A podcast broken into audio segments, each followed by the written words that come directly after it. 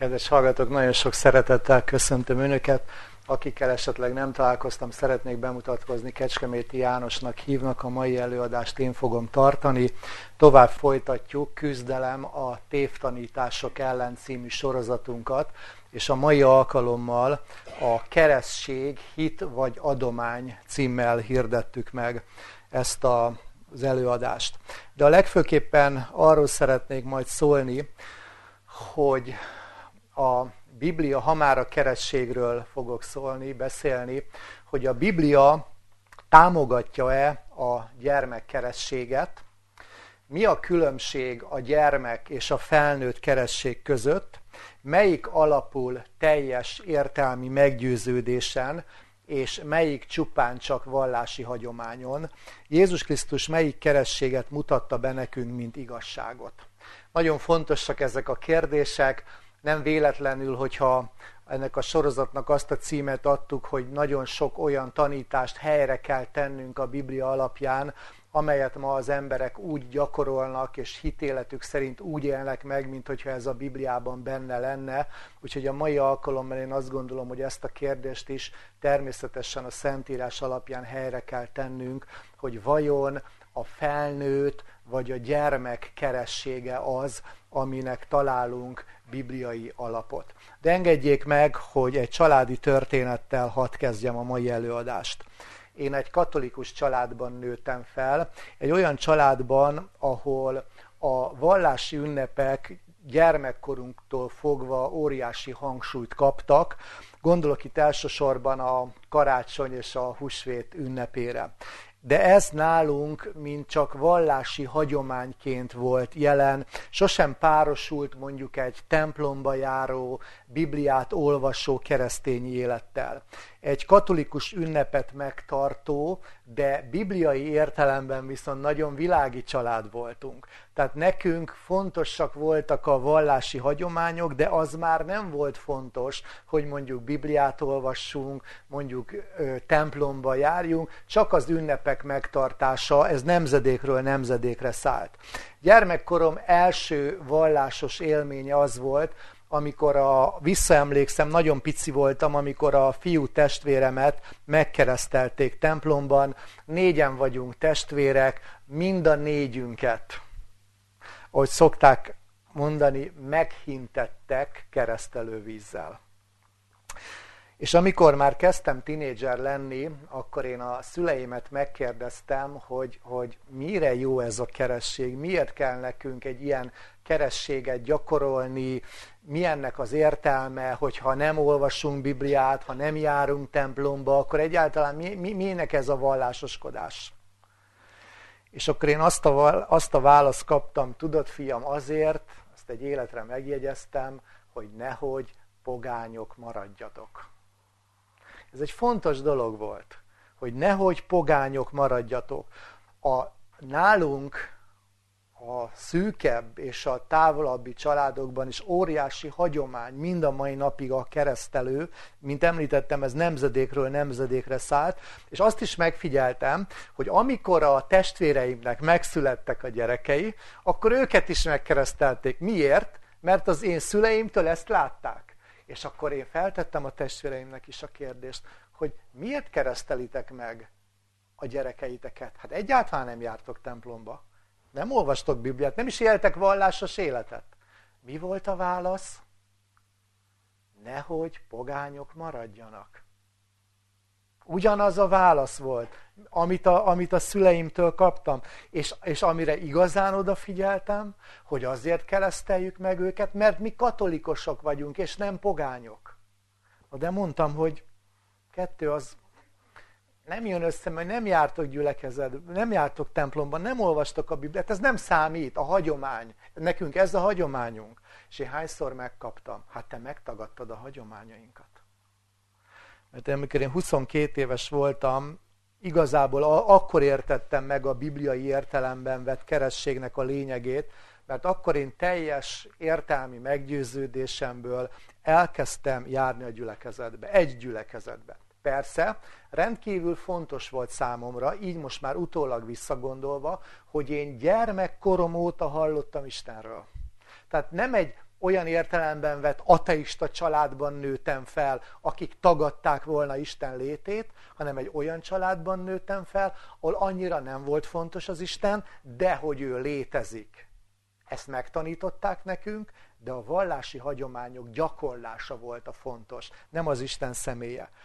És amikor én elkezdtem, mint említettem, gyülekezetbe járni, akkor értettem meg legfőképpen, 22 évesen, a felnőtt és a gyermek keresség közötti különbségtételt. A másik vallásos élményem, és talán ez nagyobb vallásos élmény volt, tíz évesen mandula műtétre várva Újpesten az Árpád kórházba feküdtem. És mellettem egy hasonló korú fiatalember minden nap, minden reggel és minden este téldre borult az ágyán, és hangosan imádkozta a mi atyánkot. És én megkérdeztem, hogy mit csinálsz. És mondta, hogy ezt, ezt így kell, imádkozni kell a Jóistenhez. Mondom, Jóistenhez? Hát ki az a Jóisten? Hát azt mondja, ahhoz, akinek el kell mondani, hogy mi atyánki vagy a mennyekbe. És ez a vallásos élményem, ez később nagyon is meghatározta az Istennel való kapcsolatomat, de annak ellenére, hogy nem ismertem az Istent.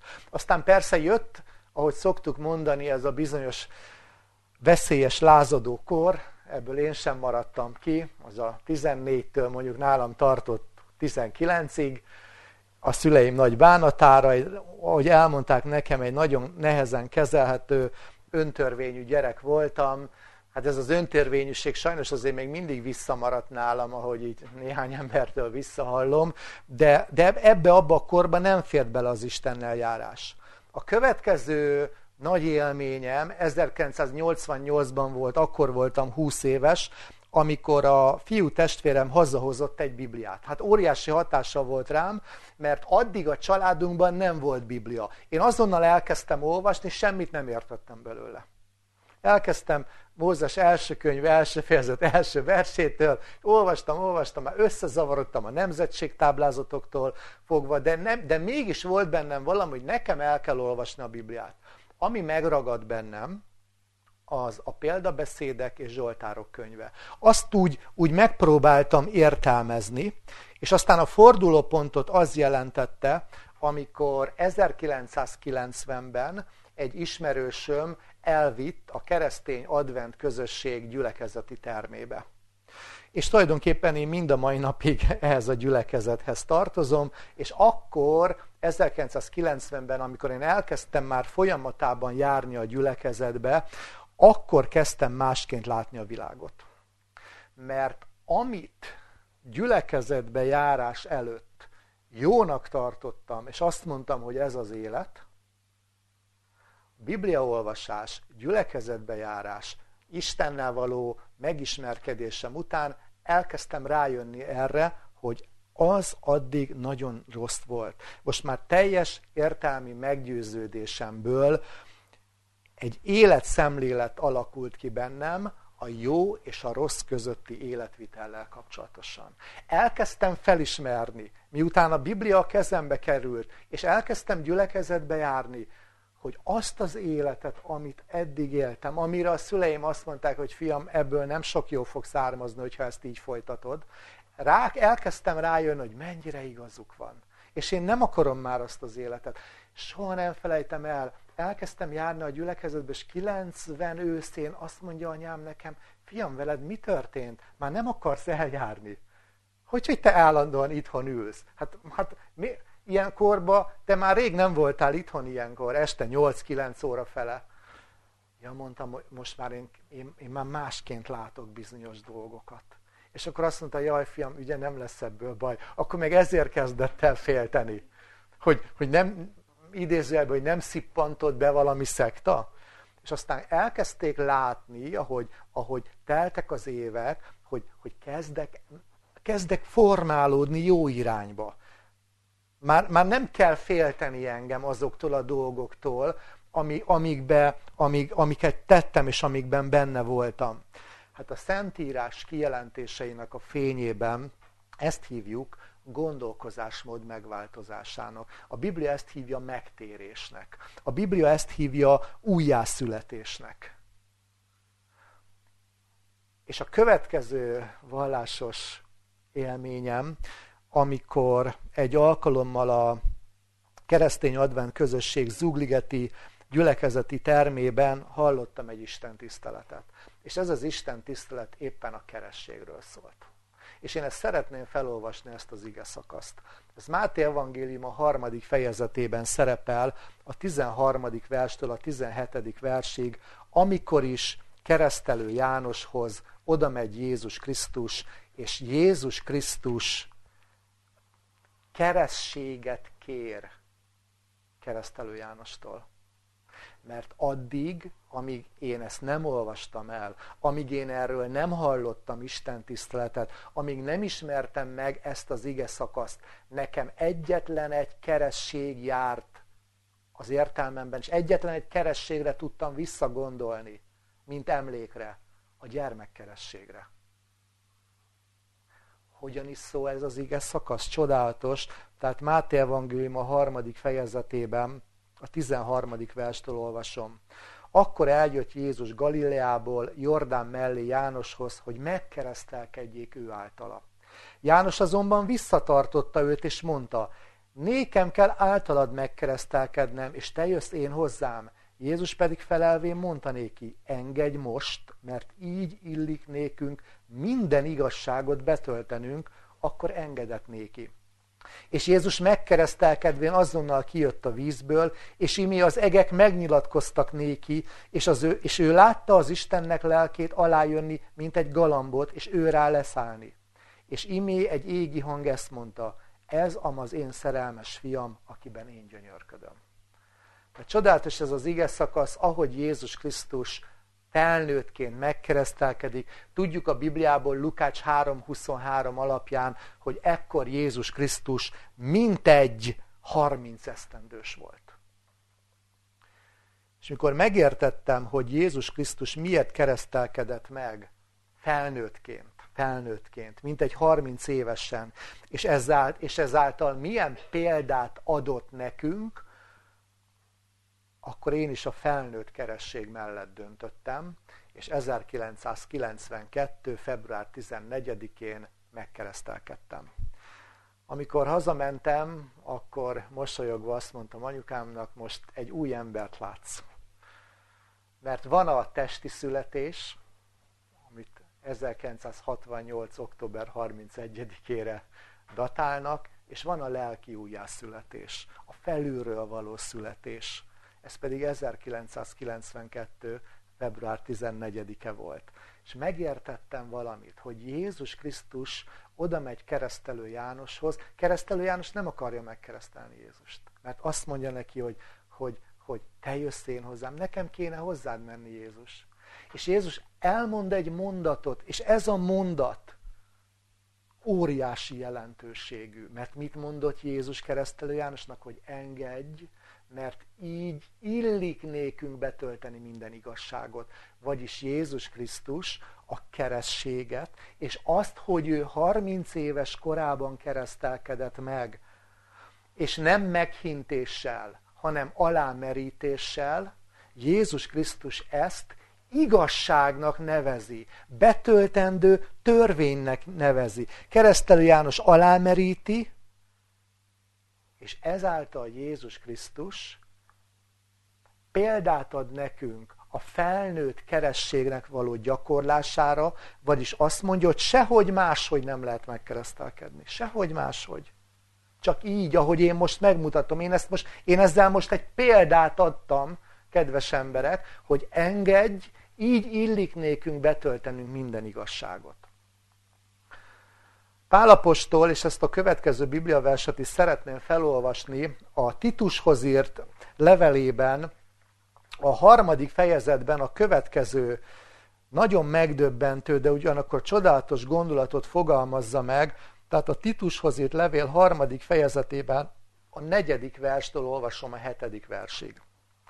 De mikor a mi megtartó Istenünknek jó volta, és az emberekhez való szeretete megjelent, nem az igazságnak cselekedeteiből, amelyeket mi cselekedtünk, hanem az ő irgalmasságából tartott meg minket, és most figyeljenek, az újjászületésnek fürdője és a Szentlélek megújítása által. Csodálatos ez a kifejezés. Tehát Pálapostól hogy nevezi a kerességet? Újjászületés fürdőjének melyet kitöltött ránk bőséggel, ami megtartó Jézus Krisztusunk által, hogy az ő kegyelméből megigazulván örökösök legyünk az örök élet reménysége szerint.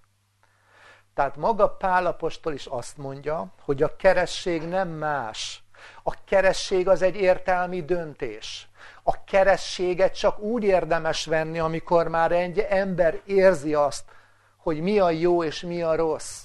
Hogy ő az Isten szerinti törvények alapján akar érni. Már különbséget tud tenni a mostani és az előző életek között. Látja az Isten törvényének a csodálatos voltát. Látja azt az utat, hogy mivé tud válni Isten által. És ezt ő a felnőttkori kerességgel, mint egy megpecsételi, mint egy szövetséget köt ezáltal az ő Istenével.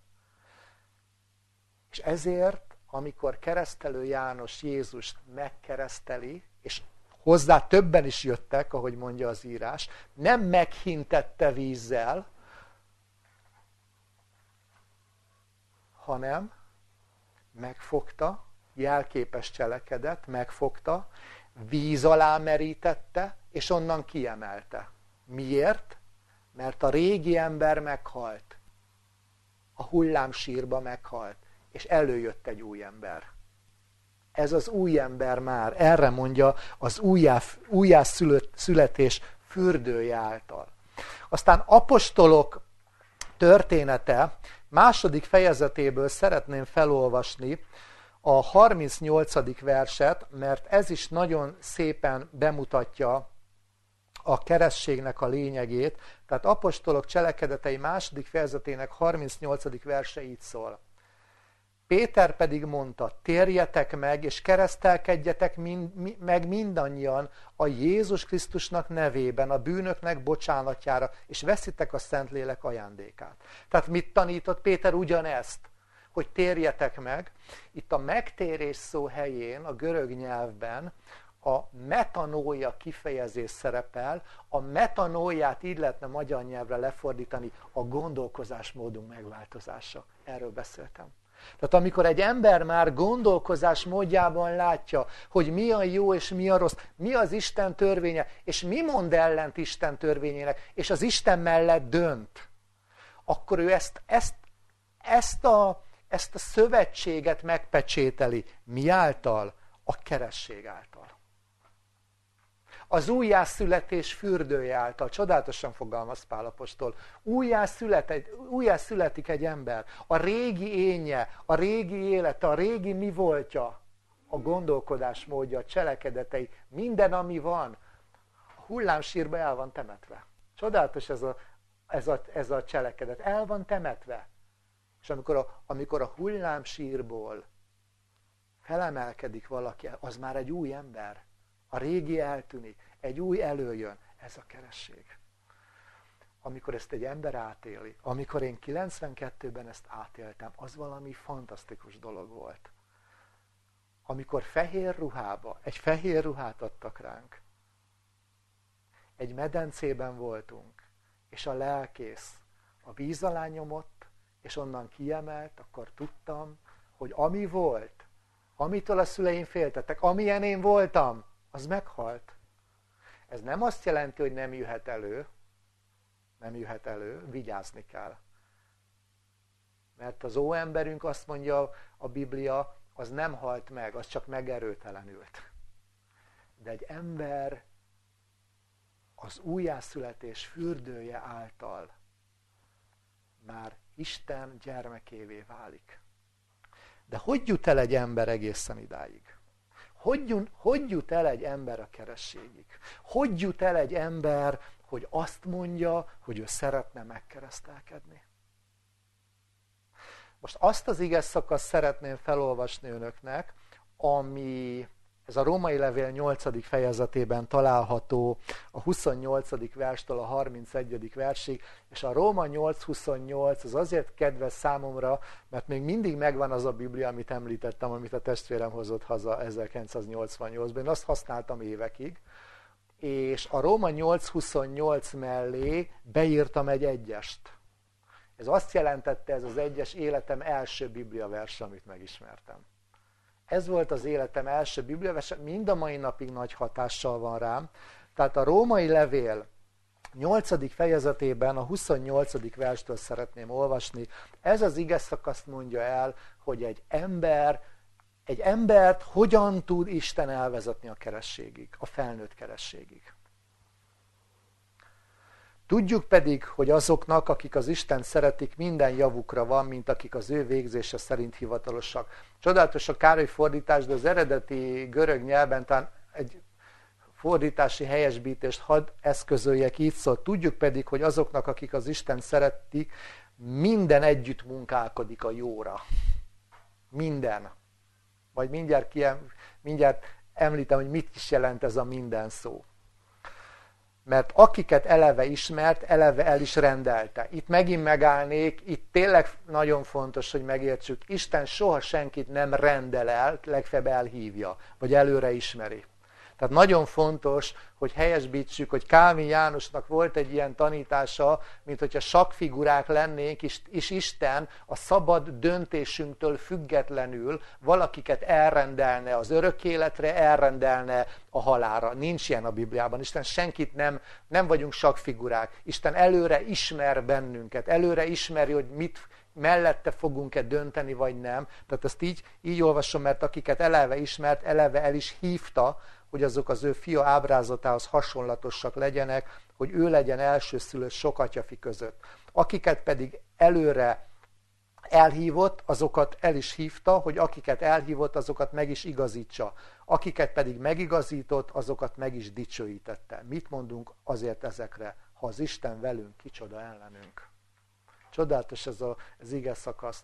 Azt mondja Pálapostól, hogy Isten minden egyes embert előre ismer. Még már akkor ismer bennünket, nekem ez sokat jelent ez a Jeremiás 1 de erről beszél Dávid a 22. Zsoltárban is, a 139. Zsoltárban is, hogy már akkor ismert Isten bennünket, amikor még csak az anyamében formáltattunk.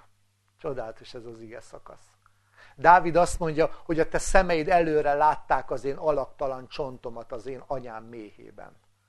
Tehát Isten előre ismer minden embert, és azt is ismeri, hogy kik fogják őt szeretni. És azt is látja, hogy kik fogják őt, őt elutasítani. Pontosan ismer mindenkiről mindent, és azok esetében, akiknél ismeri és látja, hogy őt fogják követni ebben az életben. Látja, nem szól bele, de látja, hogy őt fogják követni, azok életében, és most ez egy döntő jelentőségű dolog, a minden, hogy akik az Isten szeretik, minden javukra szolgál, a minden javukra az azt jelenti, hogy a rossz dolgok is. Nem csak a jók, hanem a rosszak is. Minden az ő javukat fogja szolgálni, vagyis Isten, ezeknél az embereknél, akiknél előre látja, hogy őt fogják követni, őt akarják szeretni, felhasználja, és ha kell, megengedi, a rosszakat is, de a jó élethelyzeteket is, mindazért, hogy ezek által a jó és a rossz dolgok által közel, közelebb kerüljenek ő hozzá. Ez nagyon fontos. Ezt a Biblia predestinációnak nevezi. Isteni előre ismerésnek, isteni előre látásnak. Nekem ez mindig erőt ad. Mindig ebbe belegondolni hogy az Isten előre látja az életemet. És mindazok számára, akiknél ezt előre látta, azoknál megtervezi az életük minden bozzanatait, de, ez a de most nagyon hangsúlyos, de úgy, úgy tervezi meg az életük minden mozzanatait, hogy abszolút tiszteletben tartja a szabad döntési választásunkat és jogunkat. Úgy tervezi meg az életünket. És amikor megtervezi az életünket, de mi döntünk, szabadságunkban áll mi dö- nekünk dönteni, ebben a rosszak is benne vannak. Ezért mondja Pál, hogy akik az Isten szeretik, minden javukra van, minden. Mi az Istennek a célja ezeknél az embereknél? olyan szépen fogalmaz a Biblia, hogy az ő fia ábrázatához hasonlóvá váljanak. Hogy ugyanaz a jellem alakuljon ki, ami megvolt Jézus Krisztusban. Csodálatos ez a tanítás, hogy akiknél Isten ezt erőle látja. Látta Júdásnál is, hogy Júdás mit fog csinálni. Lát, lát, látott nagyon sok rossz embernél is, hogy mit fog csinálni. De olvassuk a Bibliát, szeretném megkérdezni, ha előre látta Jézus Júdásnál, hogy el fogja árulni. Péternél is előre látta, nem szólt előre Péternek, hogy háromszor fogsz megtagadni? Látta. Azok esetében, akiknél Isten előre látja, hogy nem őt fogják követni, nehogy azt tessenek gondolni, hogy lemond róluk, nem. Kétszer, háromszor, négyszer, tízszer és százszor is többet tesz értük. Miért? Hogy majd meg tudja mutatni nekik az ítéletben. Bár én előre láttam, hogy nem mellettem fogtok dönteni. De látjátok, hogy hogy küzdöttem, értetek? Látjátok, hogy mennyi mindent megtettem azért, hogy mellettem döntsetek?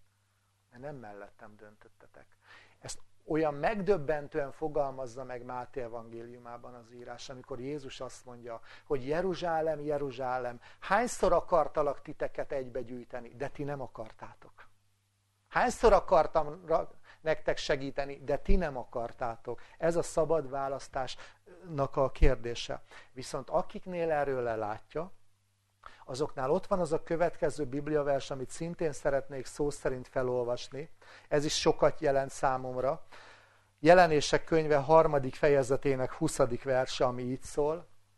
Ímé az ajtó előtt állok és zörgetek, ha valaki meghallja az én szómat, és megnyitja az ajtót, bemegyek ahhoz, és vele vacsorálok, és ő én velem.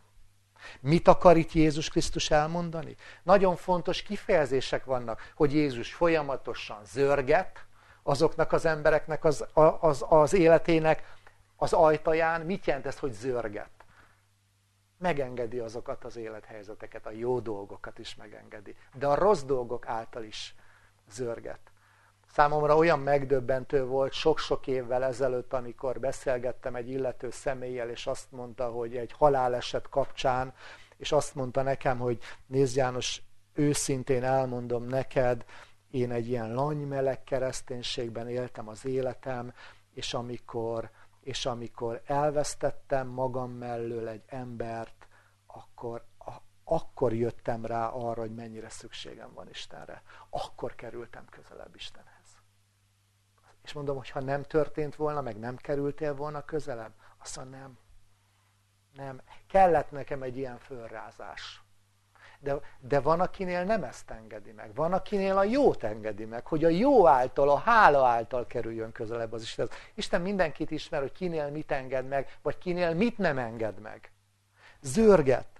Vagyis egy folyamatos késztetés a Szentlélek által, ami arról szól, hogy kedves ember, hagy fel az eddigi bűnös életeddel, vagyis ezt így lehetne megfogalmazni Jézus a zörgetés által, mint egy a, a, a Szentlélek segítségével, mint egy ellenségeskedést szerez az emberi szívben, a rosszal szemben, és azt mondja, hogy ember, látod, folyamatosan késztetlek a jóra, hogy ismert már fel, Végre gondolkozz már el, végre ismerd már fel, hogy az eddigi életed, amit nem mellettem döntöttél, nem mellettem éltél, nézd meg, hova vezetett idáig. Nézd meg, milyen boldogtalan vagy. Nézd meg, mennyire tele vagy mindenféle problémáddal.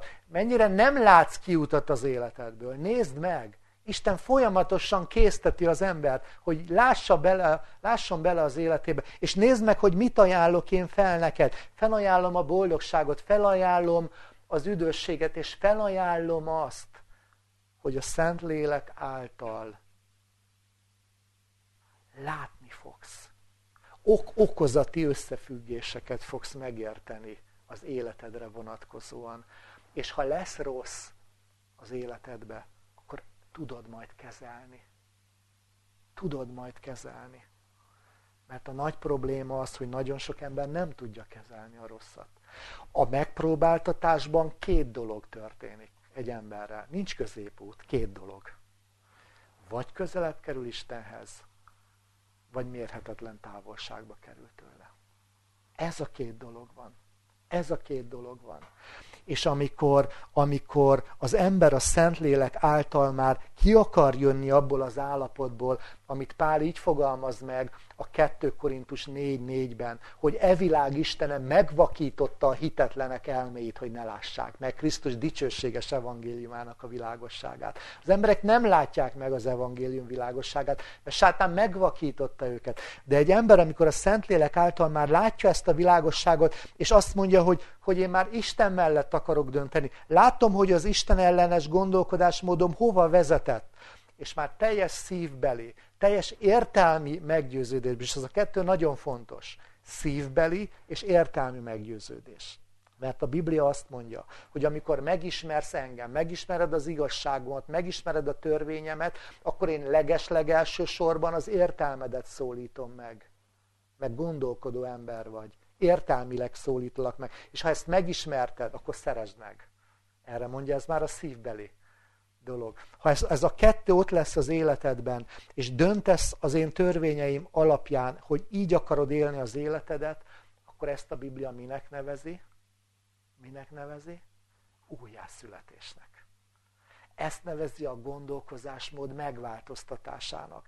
És ezzel kapcsolatosan is szeretnék felolvasni János Evangélium a harmadik fejezetéből, a harmadik verstől a hetedik versig, mert itt Jézus Krisztus, amikor nagyon híres ez a fejezet, amikor egy Nikodémus nevezetű emberrel beszélget, az újjászületésről. Nikodémus nem érti, mi az, hogy újjászületés. Nikodémus azt mondja, szülessek újjá, öreg ember vagyok. Most öreg emberként menjek vissza anyám méhébe. Jézus, miről beszélsz? Nem értette meg a lényeget. És Jézus itt elmondja, hogy mi az újjászületésnek a lényege.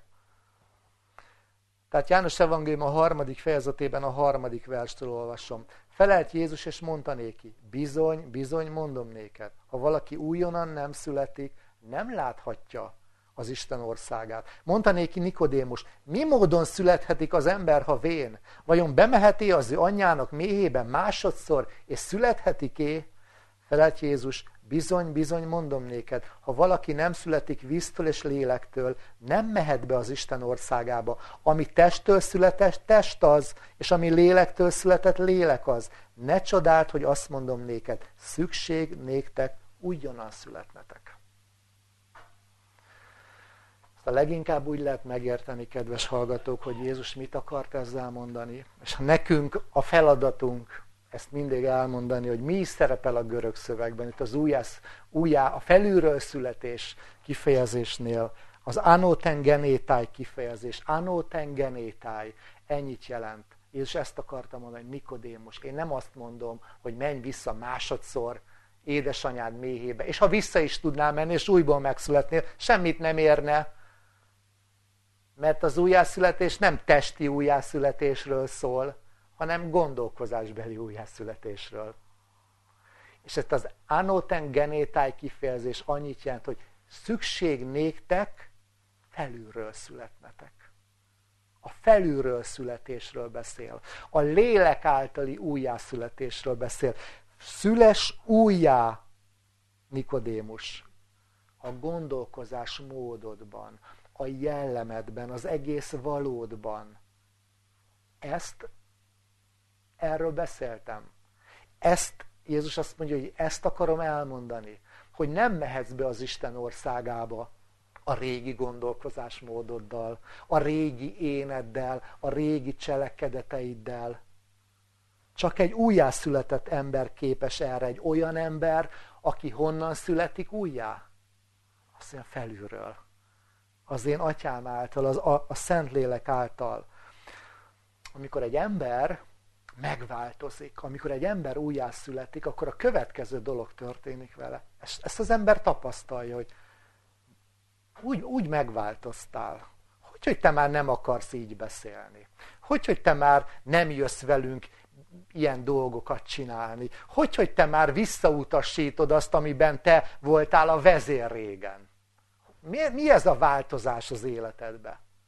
Ez az újjászületés amikor a környezet veszi észre, hogy ember, ennek az embernek a cselekedetei, az indítékai, a viselkedése, a beszéde, a gondolkozásmódja, az Istenhez való viszonyulása alapján alig lehet ráismerni ez az emberre. Ő az, mert látom, ugyanolyan színű a haja, a szeme, az arcvonásai, minden ugyanaz, de mégis más. Ez a felülről születés. Ezért mondta Jézus Nikodémusnak, hogy Nikodémus, hát ha vissza is mennél édesanyád mélyében, mit számítana az? Ha te most há- háromszor, vagy négyszer, vagy tízszer is megszületnél, semmit nem számítani, mert ami testtől született, test az. Ami lélektől született, na az a más. És Pálapostól egy mondatban ezt csodálatosan megfogalmazta. Ez a 2 Korintus 5.17. 2 Korintus 5.17. Mit mond itt Pálapostól? Hogy a régiek elmúltak, és ímé újjá lett minden. Ez, amikor egy ember életében ez bekövetkezik. Hogy a régi elmúlt, a régi nincs. Nincs. Én vagyok, meg lehet ismerni, az én vonásaim, az én hangom, az én szemem színe, az én arcom, az én nevem, minden ugyanaz, de mégis más vagyok. Mégis más vagyok. Ez a megtérés. Ez az, ez az újjászületés. És egy Ellen Goldwhite nevezetű szerző ezt olyan csodálatosan megfogalmazta, hogy még inkább megértsük. Néhány gondolatot szeretnék olvasni tőle, és az a következőképpen szól. Ezekben az idézetekben értettem meg tulajdonképpen a maga mélységében a megtérés, újjászületés és a, a felnőttkori kerességnek a miértjét. Tisztán, határozottan látható a különbség a között, akik voltunk, és akik újjászületés óta vagyunk. Azok, akik Krisztusban új teremtmények, Szeretik, amit régen te gyűlöltek, és gyűlölik, amit régen te szerettek. Akik azelőtt büszkék és akaratosak voltak, most kedvesek és alázatosak lesznek. Akik azelőtt a hiúság és az önérzet rabjai voltak, most szerények és komolyak lesznek. Az iszákos mértékletes és józan lesz. A kötelesség öröm, az áldozat élvezet lesz. Életük addigi homályos útját az igazság napja fogja bevilágítani. Az újjászületés nagy áttörése a belső emberünkben, személyiségünk legmélyén történik. Csak Isten lelke tud ilyen változást munkálni bennünk a saját akaratunk letörése nélkül, sőt annak egyetértésével. Az újjászületés eseményben végződő folyamat, akár csak a testi születés. Érezzük, hogy a szél fúj, hogy valami különös erejű átalakulás van folyamatban, de nem tudjuk pontosan nyomon követni a lélek munkáját. Ez a lelki folyamat épp oly kevéssé magyarázható meg, mint a szél zúgása. Van, aki egyáltalán nem tudja meghatározni megtérése pontos idejét, helyét és bizonyos körülményeit, mégis megtért ember. Amilyen láthatatlanul hozza létre az Úr a szél zúgását, épp oly láthatatlanul gyakorol hatást a szívre is. Egyesek lelkében néha teljesen öntudatlan, lassan-lassan olyan benyomások keletkeznek, amelyek Krisztushoz vonzák őket.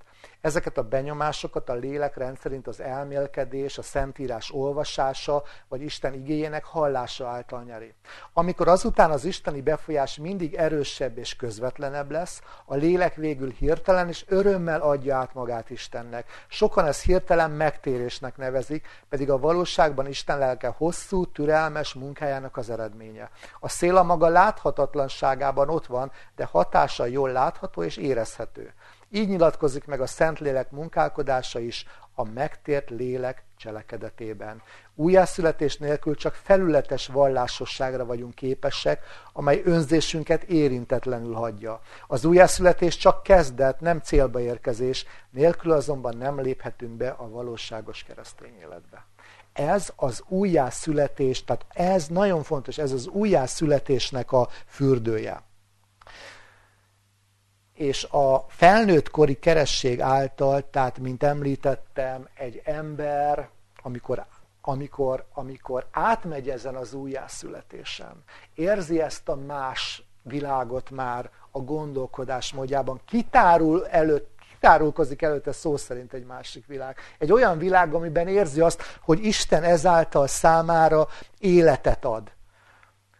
Akkor ő ezt megpecsételi a kerességgel.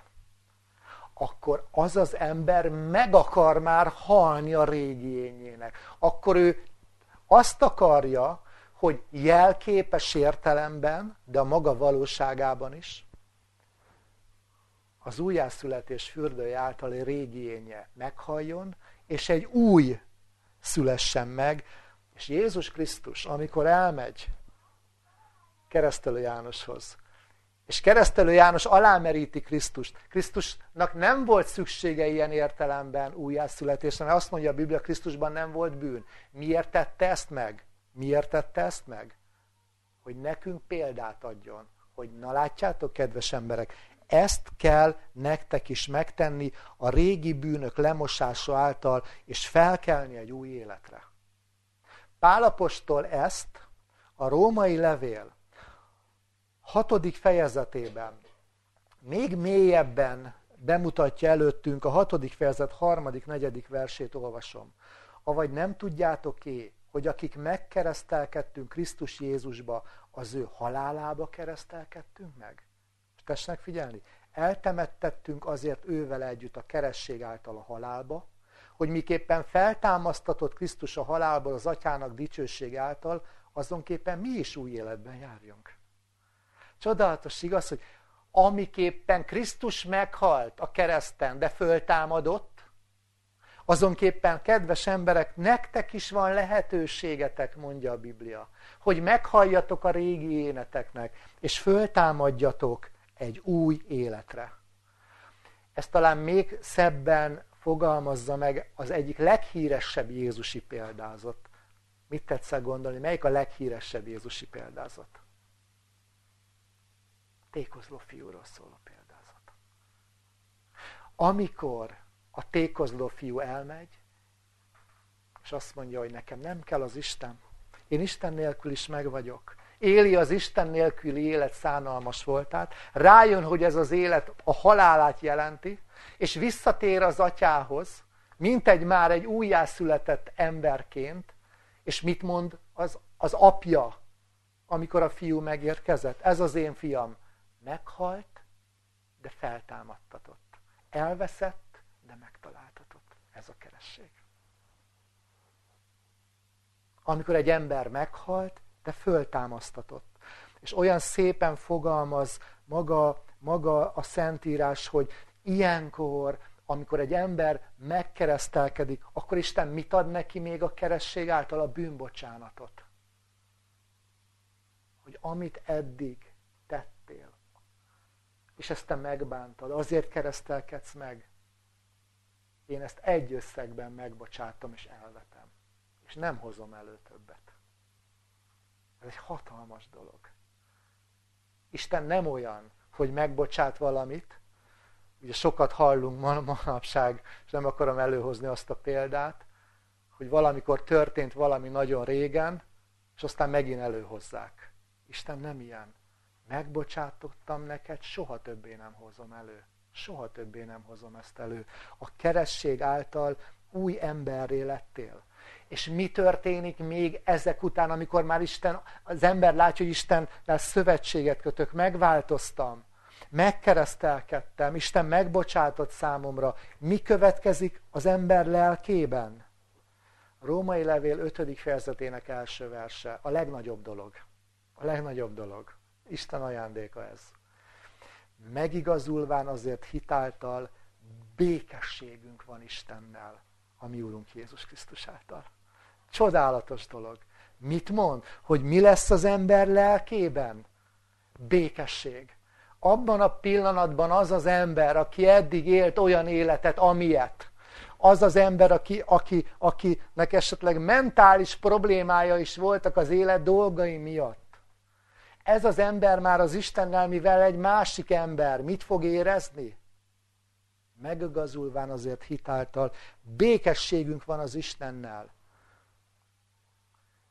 A keresség ezt adja. A felnőttkori keresség ezt adja. Hogy az, az az ember békességben lesz önmagával, de a világgal szemben is.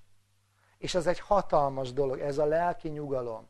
Tudom, hogy ott van valaki mellettem. Tudom, hogy valaki vigyáz rám. Tudom, hogy van nekem egy Istenem. Tudom, hogy én ezzel az Istennel szövetséget kötöttem a keresség által. És erre a kerességre azt mondja Máté 18-18, hogy ez egy egész életre szóló szövetségkötés. Erre mondja, hogy ami a mennyben megkötve lészen. Azt, nem, azt az ember nem tudja csak úgy felbontani. Az olyan az Isten szemében, mint amikor két ember őszintén, persze nem lehet a kettőt összehasonlítani, csak ezt jelképesen mondom, házasságot köt egymással házasságok felbontatnak, de az Isten azt mondja, én ezt a szövetséget a magam részéről soha nem fogom felbontani. Ezt a szövetséget legfeljebb az ember felbonthatja, de én nem. Én soha nem fogom ezt a szövetséget felbontani. És amikor Jézus Krisztus a nagy misszió parancsában, Máté 28. fejezetének 19.-20. versében elküldi a tanítványait, akkor mit mond? Hogy menjetek, Tessenek figyelni, milyen fontos. Menjetek, és tegyetek tanítványokká minden népet az Atya, a Fiú és a Szentlélek nevében, és kereszteljétek meg őket. Mit emel ki Jézus? Hogy a kerességet mi kell, hogy megelőzze? Ez most nagyon fontos. Mi volt benne az igében? Mi kell, hogy megelőzze a kerességet? Menjetek és tegyetek tanítványokká minden népet, és utána kereszteljétek meg őket. Miért fontos az, hogy a keresség előtt legyen tanítás? Hogy az ember tudja azt, hogy mibe keresztelkedett meg, ki ez az Isten, akivel összövetséget köt, ez az Isten mit ad számára, amiről eddig beszéltem. És kedves hallgatók, most már egy költői kérdést szeretnék csak feltenni. Most amiről eddig beszéltem, összegezzük néhány mondatban. Tehát egy ember hogy jut el a felnőtt kerességig? Az Isten lelke által szembefordul a régi életével. Utána Isten lelke által bűnbánatra jut. Utána az újjászületés fürdője által újjászületik. Az újjászületés fürdője által elkezd tanulni. És mikor befejezi a tanulást, akkor szövetséget köt az Istennel a keresség által. Tehát még egyszer mondom, szembefordulás a régi élettel, ez jön a bűnbánat, hogy én már nem akarok többé olyan lenni, amilyen voltam. Az ember felülről születik, a gondolkozás módja megváltozik, tanul, és utána szövetséget köt az Istennel. És jön egy költői kérdésem. Erre a költői kérdésemre nagyon tessenek odafigyelni. Mindezeket a dolgokat, amelyeket én most felsoroltam, ezek végbe tudnak menni egy csecsemőnél? Ugye nem. Tetszenek érzékelni, hogy a Biblia miért tesz nagy hangsúlyt a felnőtt kerességre. Mert a felnőtt kerességig el kell jutni és úgy kell eljutni, ahogy megpróbáltam önöknek ezt felvázolni. Egy csecsemőnél ezek nem tudnak végbe menni. Ha olvassuk a Szentírás, keresztelő Jánost, János csecsemőket, pici gyerekeket, vagy újjászületett felnőtteket merített alá. Jézus gyermekkorában, vagy felnőtt korában mondta, hogy így illék nékünk betölteni minden igazságot. Jézus Krisztus egy testi születéshez kötötte a kerességet. Lásd, egy megszületendő pici baba, vagy felnőttkori újjászületéshez, lelki születéshez.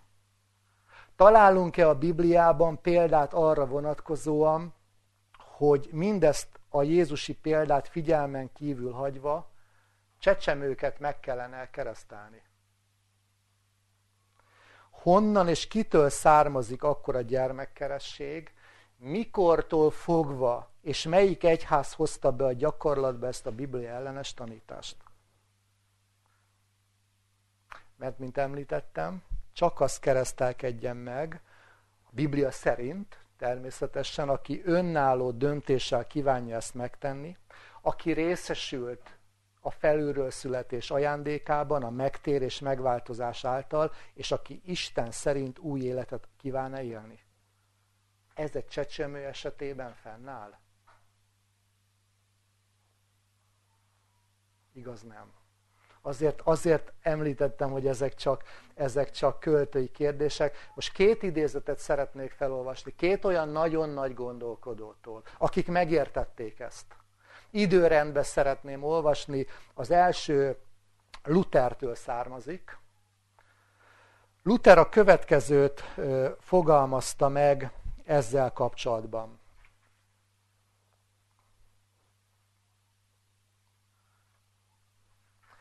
Rögtön megtalálom és, és olvasom is.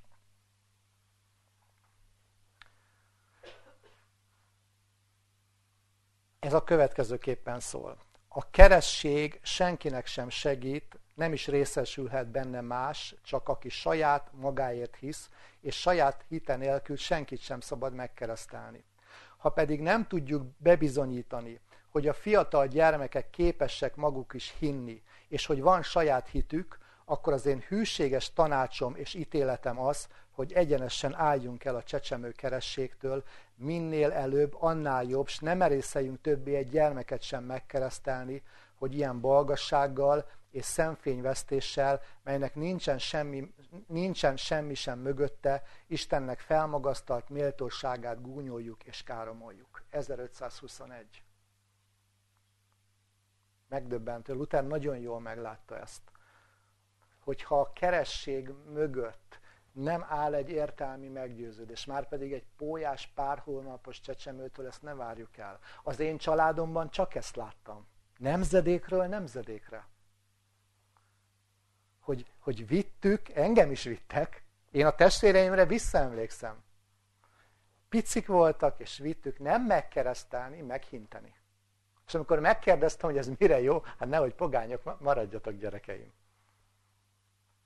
Luther ezt nagyon jól meglátta, hogy ezzel, az Istent káromoljuk, mert ez nem az Isten szerinti. És most hadd olvassam fel a másik idézetet, ami szintén, szintén nagyon sokat jelentett számomra, ez pedig, ez pedig Blaise Pascal, korai keresztények összevetése a mai keresztényekkel című művében. Ennek a könyvnek a 25. oldalán találtam meg ezt az idézetet, de egyébként itt, amikor majd az előadás végén oda tetszenek menni a könyves pulthoz, akkor a jó hír 94. per egyes számában lehet még kapni, ha jól látom, szintén megtalálható ez a gondolat. Nos, Pascal ezt a következőképpen értette meg, hogy mi a különbség a felnőtt és a gyermekkeresség között. Melyik van Istentől, és melyik csak egy egyházi hagyomány. A születendő egyházban a katekumeneket, vagyis azokat, akik a kerességet igényelték, oktatásban részesítették, mielőtt a kerességben részesültek volna.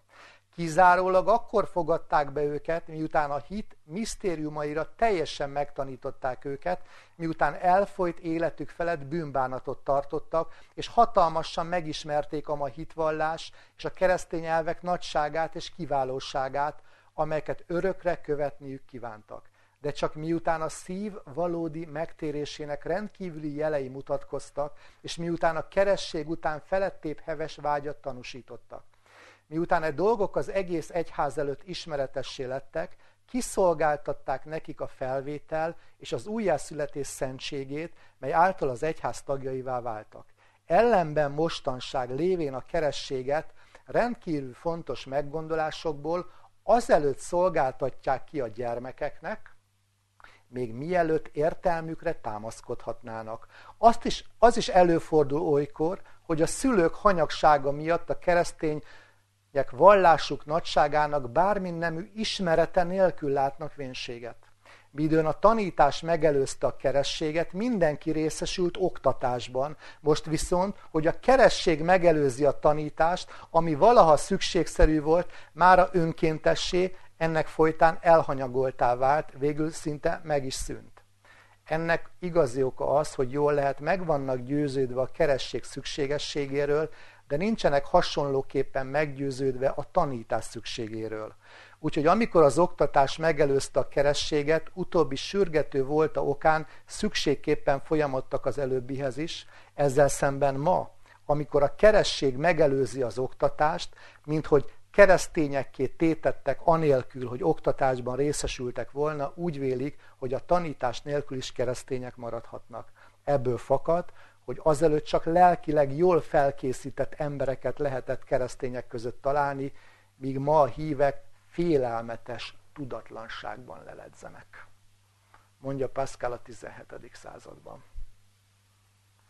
Úgy kerességet adni valakinek, hogy ezt nem előzi meg egy értelmi döntés, ez nem Istentől való. És az előadásunk második felében a lezárásképpen én most összegyűjtöttem néhány nagyon tanulságos gondolatot, hogy a római egyház mire alapozza azt, hogy gyermekeket is meg kell keresztelni tanítás és oktatás nélkül, és nem szükségszerű azokon a folyamatokon átmenni, amiről eddig beszéltem a Szentírás alapján. Néhány gondolatot szeretnék ö, felolvasni. Az egyik, nem titkolva, be, beírtam a, az interneten, hogy gyermekkeresség, és kíváncsi voltam, hogy milyen oldalakat ad ki. És egy nagyon érdekes oldalra rábukkantam, az egyik oldalnak az a neve, hogy Jezsuita blogger. És ez a Jezsuita blogger a következőt fogalmazta meg, hogy miért is keresztelnek gyerekeket, mi alapján. És tessenek figyelni, mert az eddigi előadások visszamenőleg pont erről szóltak. Ezt szerettük volna elmondani önöknek, hogy melyek azok a mondatok, melyek azok a kifejezések, amelyeket, hogyha az ember nem ismer a Biblia alapján, akkor nem fogja tudni leleplezni a hamisságot. Az apostolok cselekedeteinek könyve és az apostoli levelek sokszor beszélnek a keresztelésről. A sorrend mindig a következő. Hirdetik Jézus evangéliumát, emberek hisznek az evangéliumban, és megtérnek, megkeresztelik őket, megkapják bűneik bocsánatát, és megkapják ajándékul a szent lelket, az Atya Isten gyermekévé, Jézus Krisztus misztikus testének, az egyháznak tagjával, Szentlélek élő templomává válnak. Most tessék figyelni, kifejezetten nem írja a Biblia, hogy csecsemőket is kereszteltek volna. Mondja Jezsute blogger, de van egy szó, mit tetszett gondolni, mi ez a szó, ami ilyenkor mindig elő fog jönni? De. Tehát a Biblia nem írja, de. Az apostolok cselekedeteinek könyve elbeszéli, hogy Filippiben Pál hirdet, hit hirdetésének hatására egy Lídia nevű asszonynak az úr megnyitotta a szívét, hogy hallgasson mindarra, amit Pál mondott, és megkeresztelkedett ő, és most hogy jön a lénye, és az ő háza népe. Ugyancsak az apostolok cselekedeteinek könyve mondja el, hogy Pál egy börtönőrnek ezt mondja, higgy, és üdvözölni fogsz te, és a te házad népe. Aztán hirdették néki az úr igét, és mindazok, akik a házban voltak, ő pedig mindjárt megkeresztelkedett, és vele együtt az övé és mindannyian. A Biblia nem mondja ugyan világosan, de feltehető, hogy Lídia és a börtönőr háza népéhez kisgyermekek is tartoztak. Tehát az egyik dolog, amire megpróbálnak hivatkozni az apostolok történetében, hogy, hogy az ő háza népe kifejezésben valószínű, hogy gyermekek is voltak. De mit mondanak ki? Hogy kifejezetten ezt nem mondja a Biblia, de mi így gondoljuk. Hadd gondoljuk már bele ebbe, hogy abba biztos, hogy gyerekek is voltak. De kimondják, hogy nem mondja ezt a Biblia, de mi, mi ezt így gondoljuk. Minden esetre tény, hogy már a második században szokás volt a keresztényeknél csecsemőket keresztelni. A harmadik században működő neves hittudós Origenész azt írja, hogy a gyermekkerességet apostoloktól származó hagyomány alapján gyakorolják az egyházban. Nagyon fontos kifejezés, nem Biblia alapján, hanem mi alapján? A hagyomány alapján. Tehát egy emberi elgondolás alapján. Nagyon valószínű, hogy a keresztény családokban született csecsemők keresztelése általános szokás volt az ókori egyházban. Ki, kihangsúlyozt, aláhúztam magamnak Három szó, két szót. Szokás, hagyomány. Szokás, hagyomány. Az ókor vége fele lett általános a keresztény szülőktől született csecsemők megkeresztelése. Ezt segítette az, hogy a középkor elejétől kezdve, figyeljenek, elterjedt az egyházban a többszöri szentgyónás lehetőséges gyakorlása, és a bűnökért kiszabott elégtételek enyhébbek lettek. A középkorban már egyházi törvény írta elő, hogy a keresztény szülőktől született gyermekeket néhány nappal születés után meg kell keresztelni. Ki írta elő a gyermekkerességet? Mit, mit olvastam itt? Az egyházi törvénykönyv. Nem a Biblia. Nem a Biblia hanem megint csak egy emberi rendelés. A 867. kánont olvasom. A szülők kötelesek gondoskodni arról, hogy a gyermek már az első heteiben megkapja a kerességet, születése után mielőbb, sőt már a születés előtt forduljanak a plébánoshoz, hogy gyermekük számára kérjék a szentséget és az erre kellő felkészítést kapjanak. A keresztény családban született gyermekek megkeresztelése tehát évszázadok óta általános a katolikus egyházban, és ez a hagyományra épül. Nincs bibliai alapja a gyermekkerességnek. Ez hagyományra épül. A keresztény szülők ismerjék el, hogy ez a szokás, ez a szokás megfelel feladatuknak, hogy az Isten által rájuk bízott életet támogassák. Második vatikáni zsinat. Ugye ez 1962-től 65-ig volt. Tehát egy szokás alapján gyakorolják ezt. Az egyház ősi hagyománya, hogy kisgyermekeket keresztel. Tehát ez egyház ősi hagyománya. Szó nincs soha a Bibliáról, nem is lehet a Bibliára hivatkozni. A második századtól erre kifejezett bizonyítékok vannak, de valószínű, hogy már az apostoli ige hirdetés kezdetén, amikor ezek egész házak keresztelkedtek meg, ott gyermekeket is megkereszteltek. Hát erre olvastam előbb, hogy ez nincs benne a Bibliában, de mi ezt így gondoljuk, hogy valószínűleg megkereszteltek gyerekeket is a legősibb időktől fogva csecsemőket is keresztelünk, mert a keresztség Isten kegyelme és ajándéka, mely nem tételez fel emberi érdemeket. A csecsemőket az egyház hitében keresztelik meg. És itt föléltem a lapra egy kérdést magamnak, hogy amikor a csecsemőket megkeresztelik, akkor Jézushoz vagy az egyházhoz keresztelik meg. Mit, mit olvastam? Az egyház hitében. A keresség nélkül meghalt kisgyermekekre vonatkozóan az egyház liturgiája arra buzdít, hogy bízzunk az Isten irgalmasságban, és imádkozzunk üdvösségükért. Tehát azt mondja, hogy akiket nem kereszteltek meg és meghaltak, hát azok most, hogy bejussanak a mennybe, azt, azt bízzuk mire? Nem az Istenre, az egyház liturgiájára. Ezek nagyon döbbenetes gondolatok. Aztán szent első ince. Krisztus után 417. Most tessék félni, ez nagyon megdöbbentő lesz. Hogy a kisdedek a keresség kegyelme, kegyelme nélkül is ajándékul kapják az örökélet jutalmát, rendkívül balga állítás. Tehát azt mondja, hogy akiket nem nem kereszteltek meg, és azt mondja valaki, hogy enélkül is a mennybe jutnak, az balga állítás. Szent Zócimus, 15. kártágói zsinat, Krisztus szerint 418, második kánon. Úgy szintén úgy határoztak, ha valaki tagadja, hogy az anyaméből ugyanan született csecsemőket meg kell keresztelni, vagy azt állítja, hogy bűnök bocsánatára keresztelik meg ugyan őket, de semmi olyat nem hoznak magukkal az Ádámtól való eredeti eredeti bűnből, amit az újjászületés fürdője engesztel ki, és következésképpen rájuk a keresztés, keresztelés formájában a bűnök bocsánatára kifejezés nem helyesen, hanem tévesen van értelmezve, legyen kiközösítve. Tehát itt azt mondja, hogy ha valaki tagadja azt, hogy az anyasz, anyaméből született csecsemőket nem kell megkeresztelni. Ha valaki így gondolkozik, az legyen kiközösítve. És itt egy áteredő bűnről beszél, amiben most nagyon nem szeretnék bemenni, belemenni időhiányában, de egy könyvet tudok ajánlani önöknek, ami ebből csodálatosan leírja. Vankó Zsuzsa Boldogság törvénye című könyvében beszél erről. Mert amikor áteredő bűnről beszélem, azt mondják, hogy azért kell megkeresztelni a csecsemőket, mert hozzák magukkal. Mit hoznak magukkal? Mit állítanak? Hogyha én elkövettem gonosz, bűnös dolgokat az életben, és nekem születik egy gyermekem, akkor azokat a bűnös, gonosz dolgokat a gyerekem örökli, és azt le kell mosni. De ez nem igaz. Ilyen nincs benne a Bibliában. Ilyen nincs benne.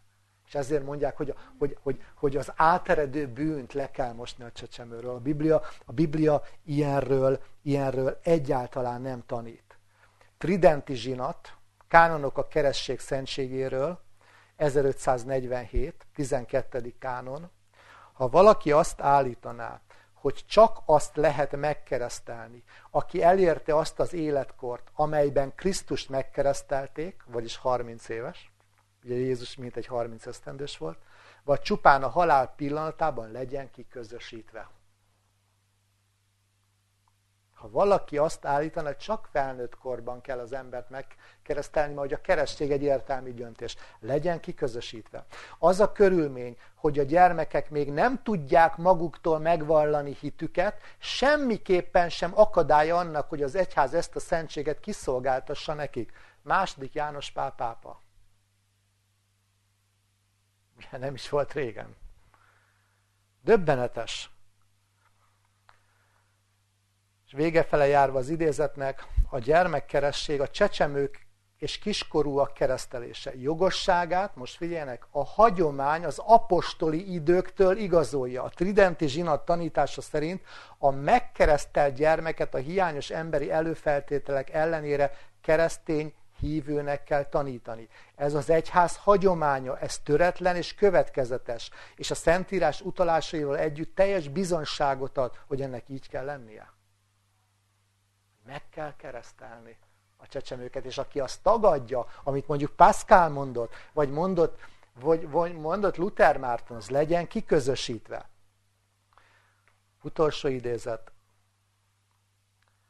Mivel a bukott természettel és az áteredő bűntől, amiről eddig beszéltem, megszeplősítve születtek a kisgyermekek, ők is rászorulnak az újjászületésre.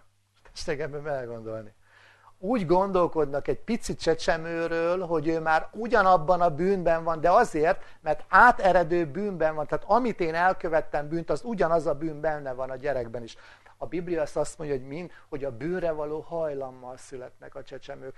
És amikor az ember kezd nőni, akkor ez a hajlam az esetek többségében, ez a rossz hajlam szokássá válik, és a cselekedetek tulajdonképpen kialakítják a bűnt. De egy pici babában ez még nincs benne. Ez csak a hajlam. Nem beszélhetünk egy áteredő bűnről, hogy ezért kell, ezért kell megtagadni. Az egyház, vagy megkeresztelni, az egyház és a szülők megtagadnák a gyermektől az Isten gyermekké válás felbecsülhetetlen kegyelmét. Meg akarod tagadni a gyermektől?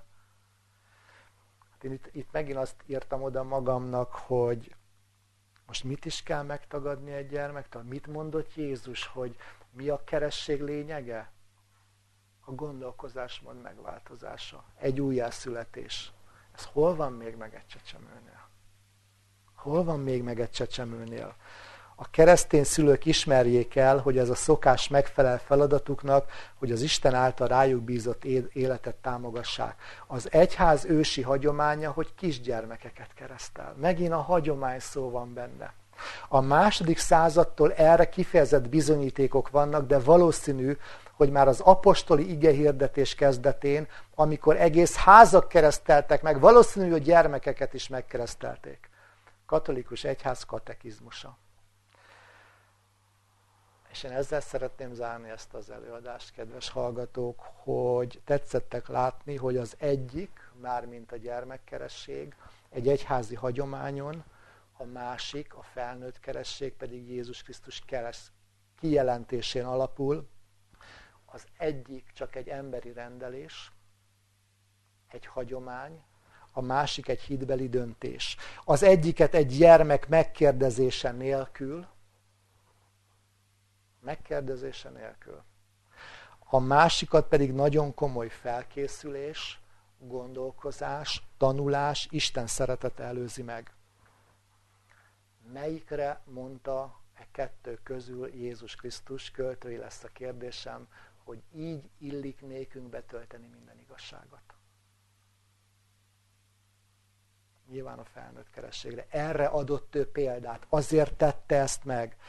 A gyermekkerességre semmilyen bibliai kívánalom nincs. Ha olvassuk a Bibliát, akkor mit tetszenek olvasni, hogy Jézus mit csinált a gyerekekkel? Mit csinált a gyerekekkel? Megáldotta, de nem keresztelte meg. Megáldotta, de nem keresztelte meg.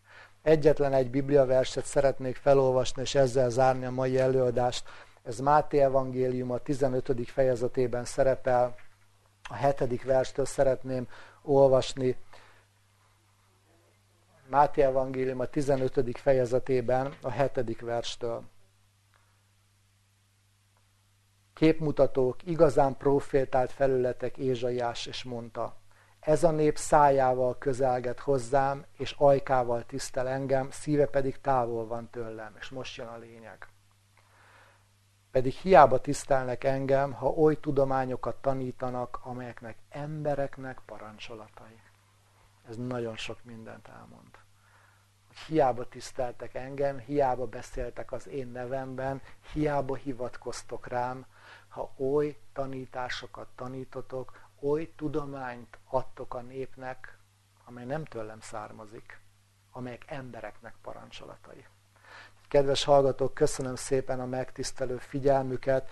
Remélem, hogy rá tudtam világítani a mai alkalommal arra, hogy a Biblia mekkora hangsúlyt fektet a megváltozásra, a gondolkozásmód, a felülről való születésségre, és hogy mennyire semmilyen hangsúlyt nem fektet megkerességre, mert az egyik Jézus rendelése, ami mint egy megpecsételés szövetséget köt a Jóistennel, a másik pedig egy emberi hagyomány. És ennek az egész sorozatnak ez a lényege, hogy bemutassuk önöknek a Biblia alapján, mint egy leleplezve azokat a tévtanításokat, amelyek embereknek parancsolatai, és bemutatva azokat a tanításokat, amelyek pedig sajnos az esetek többségében a feledés homályába vannak, mert az emberek nem gondolkodnak, hanem szinte gondolkodás nélkül fogadnak el olyan tanításokat, amelyeknek nincs biblia alapja. Tehát ez az én hagyományom, ezt mondta nekem már a nagymamám is, ezt mondta már a nagypapám is, e- ebben nőttem fel, akkor bizony ez a valóság, és tetszenek látni, hogy nem így van. Én ezt azért beszéltem az előadás első részében sok-sok tapasztalatot, mert én tudom, én ebben nőttem fel. Én tudom, hogy mi, mi, mi a katolikus egyházban felnőni, ö, hagyományokat ö, megtartani. Tudom, milyen óriási ünnep volt a családunkban a keresség, ö, és főként azért, hogy nehogy pogányok maradjunk. De amikor 22 éves voltam, és felkerültem keresztény advent közösség imatermébe, és sok-sok tanulás, sok-sok istentisztelt hallgatása, sok-sok ilyen előadás hallgatása, amire most eltetszettek jönni, akkor rávilágított arra, hogy mi a különbség, amikor egy ember felnőttként akar Isten mellett dönteni, és, és ez igazán el tudja vezetni arra az Isten szerinti életre, amit később az ember élni akar. Köszönöm szépen a figyelmüket. Vannak.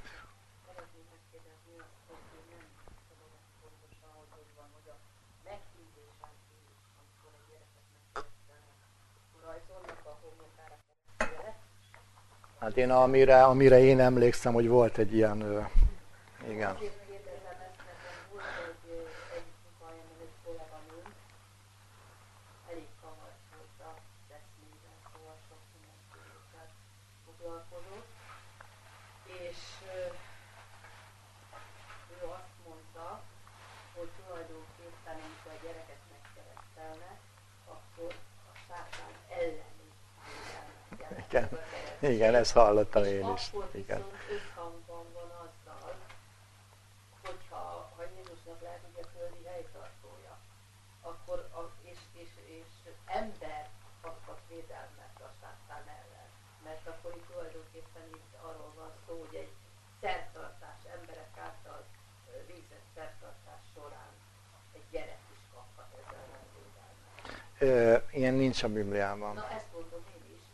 Tehát én ezt csak ezt tudom mondani.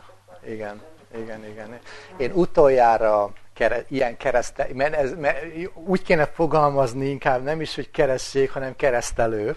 Én a Bazilikában voltam 1985-ben, amikor a, az unoka testvérem ö, fiát keresztelték meg, ak- arra emlékszem, de akkor én még ezekről sem, tehát akkor én még nagyon távol voltam, egyáltalán nem olvastam Bibliát, akkor én ezt láttam, mi meggyőződtünk arról, hogy ezt így kell lenni, de mondom, ami nekem mindig szemet szúrt, mindig, templomban nem, lesz, nem volt járás, bibliaolvasás nem volt. Semmiben nem különböztünk, mint mondjuk a nem vallásos emberek, semmiben, ugyan, minden ugyanúgy folytatod, na de hogy nehogy pogányok maradjunk. És én, akkor én ezt nem értettem, meg igazából annyira nem is kötött le engem. Mondom, amikor én amikor én ezt az ige szakaszt, erről az ige szakaszról hallottam prédikációt, hogy Jézus mintegy 30 esztendős volt, és felnőttként keresztelkedett meg, akkor, és én, és én láttam azt, hogy én honnan jöttem, tehát kint a világból, és tényleg benne voltam a világi dolgokba, és utána már nem akartam, és láttam a két élet közötti abszolút különbséget, amikor, amikor anyám azt mondta nekem, hogy fiam, hogy már bocsánat, hogy szűkebb körben, fiam, valami nincs rendben. Hogy, hogy már nem akarsz menni, hogy, hogy már, már, már, már nem akarod csinálni ezek a dolgokat, mert már nem. Emlékszem, hogy, hogy mekkora élmény volt, hogy mindig megvettem az ilyen előadások után, ugyanúgy akkor még nem volt CD, akkor még kazetta volt, és ott ha, hallgattam, olvastam a könyvet, egy, egy más élet nyílt ki nekem, egy teljesen más élet. Na akkor értettem meg, hogy ez volt 90, mondjuk nekem egy picit gyors volt, de hát ez, ez van, aki, van olyan ismerősöm, aki 20 év után keresztelkedett meg, de én jelentkeztem, emlékszem arra, hogy én szeretnék ilyen kerességben részesülni egy pár hónap múlva. Na de ez valószínű, hogy ennek volt, én, volt egy előzménye már az életem során. Az az előzmény nekem meg lehetett, hogy, hogy egy ilyen értelemben egy vallásos családban nőttem fel. Szóval én arra emlékszem, hogy egy ilyen keresztet tett a pap, de tehát mindenféle magyarázat van. Én azt gondolom, hogy egy kisgyereket, hogy, hogy az Isten oltalmába tudjon részesíteni, arra nem azt mondja a Biblia, hogy egy ilyen, fű, hogy egy ilyen vízzel hincsétek meg, hanem azt mondja, hogy, hogy imádság által a szülőknek helyezd az Isten oltalmába. Ott van Jobb könyve első fejezetének ötödik verse, csodálatos gondolat, hogy Jobb minden nap kiment és imádkozott a gyerekeért, hát ha valami rosszat gondolnak. Tehát Isten ezt így fogalmazta meg. Sajnos sok olyan tanítás van, ami, ami egy emberi hagyományon alapul, de ha az ember igazán megérti, hogy hogy jut el egy ember a kerességig, tehát hogy ez egy folyamatnak a, a, nem a befejezése, de egy folyamatnak a vége és egy új életnek a kezdete, az el sem tudja képzelni ezek után. El sem tudja képzelni, hogy egy kisgyereket miért kell. És nem, és nem is, és nem is, nem is hullámsírban való letevés és onnan való felemelés, hanem csak meghintés, és a Biblia meg, meg újjászületés fürdőjének nevezze, nevezi. Hát ugye én sok ilyet láttam már, hogy egy medencében, de ez lehet egy, volt, aki egy pataknál, volt, aki a Balatonnál, szó, teljesen mindegy, meg tudta tenni ezt. Tessék.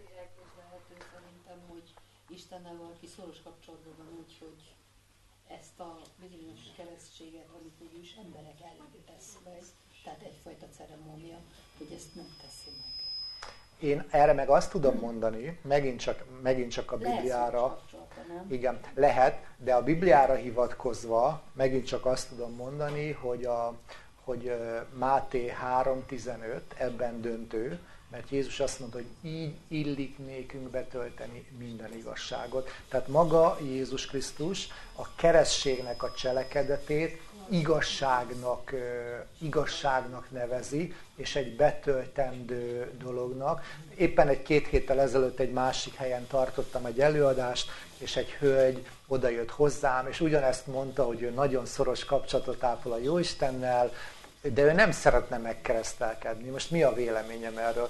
Hát én mondtam, hogy az én véleményem csak a Bibliára tud alapulni, hogy Jézus Krisztus már pedig erre vonatkozóan példát adott nekünk, és ha a Bibliában ez így le van írva, akkor nekünk, és ha én komolyan veszem a Biblia tanítását, akkor nekem ezt így kell így kell betöltenem. Tehát döbbenetes, csodálatos a kifejezés, hogy így illik nékünk, kár, hogy így fordítja, hogy így illik nékünk betölteni minden igazságot, és amikor a Jézus azt mondja, hogy igazság, akkor annak nagyon nagy hangsúlya van, mert a te igéd igazság elv alapján, tehát minden egyes isteni beszéd a Bibliában az Isten igazsága, és az az igazságra azért van szükségünk, hogy a gyakorlati életünkbe megéljük ezeket. Tehát én amikor, amikor már elkezdtem olvasni a Bibliát, akkor megint csak felfigyeltem valamire, ez pedig Péter apostol kijelentése, a, amikor Péter azt mondja, hogy egyetlen egy szó sem támad saját magyarázatból.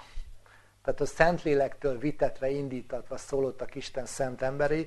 Ezzel azt akarja mondani, hogy minden egyes kijelentés, ami a Bibliában le van írva, főként úgy, amikor például más helyen azt mondja, hogy egy, egy, egy jóta, jótának is, egy kis írásjelnek is hangsúlyos értéke van a Bibliában, nem egy ilyen kijelentésnek. És az a Jézus Krisztus, aki, akiről tudjuk, hogy, hogy soha nem cselekedett a, a személyes életében bűnt, az azt mondja, hogy én most elmegyek és megkeresztelkedem keresztelő János által, ezzel ő példát adott nekünk, hogy nekünk felnőtt embereknek, amikor amikor egy folyamatnak a végén leszek már, és egy új élet kezdete, akkor keresztelkedjél meg, és köz, köz meg ezt a szövetséget én velem. De ez nem kötelező, tehát az nagyon fontos, hogy a Biblia ezt mindig a szabad döntési képességünk, hogy választási képességünké teszi. Én úgy voltam ezzel annó, 9. Egyébként én másfél évig tanultam. Tehát, és meg is mondom, hogy mi volt, és ma is, ma is ez a könyv, ez az alapvető bibliai tanítások KT-ja, ez 26 fejezet. Én is készítettem már embereket kerességre. Ez 26 fejezet, különböző, különböző bibliai kérdések, ezt áttanulmányoztuk, és utána én például megkérdeztem az illető személyt, hogy nem siettem. Tehát én nagyon, én amikor tanítok valakit kerességre, akkor nagyon igyekszem az ő érdekében nagyon alaposan átvenni mindent. És amikor ezen túl voltunk, akkor ez csak ez alap, ez csak egy alap. Akkor ő úgy gondolta, hogy, hogy ő amit megtanult a Bibliából, és ami, ami elvezette őt a Jóistenhez, ő ezt szeretné megpecsételni egy külső cselekedete által, ez pedig a keresség. Úgyhogy ezt mindenkinek magának kell eldöntenie. Azért nagyon fontos ezt meglátnunk, ezt a különbségtételt, hogyha már a mai előadáson szó volt a keresség, a gyermek és a felnőtt keresség közötti különbségről, láthatjuk, hogy óriási a különbség a kettő között. Óriási a különbség. Emberi hagyomány, áteredő bűn, erről egyáltalán nincs szó a Bibliában. Tehát ez mind-mind az, amiről, amiről már az eddigi előadások során szó volt. Az a bizonyos második tesztnikai levél második fejezetének a, a negyedik verse, hogy maga ül be, mint Isten templomába, Isten, gyanan, Isten gyanán mutogatván magát.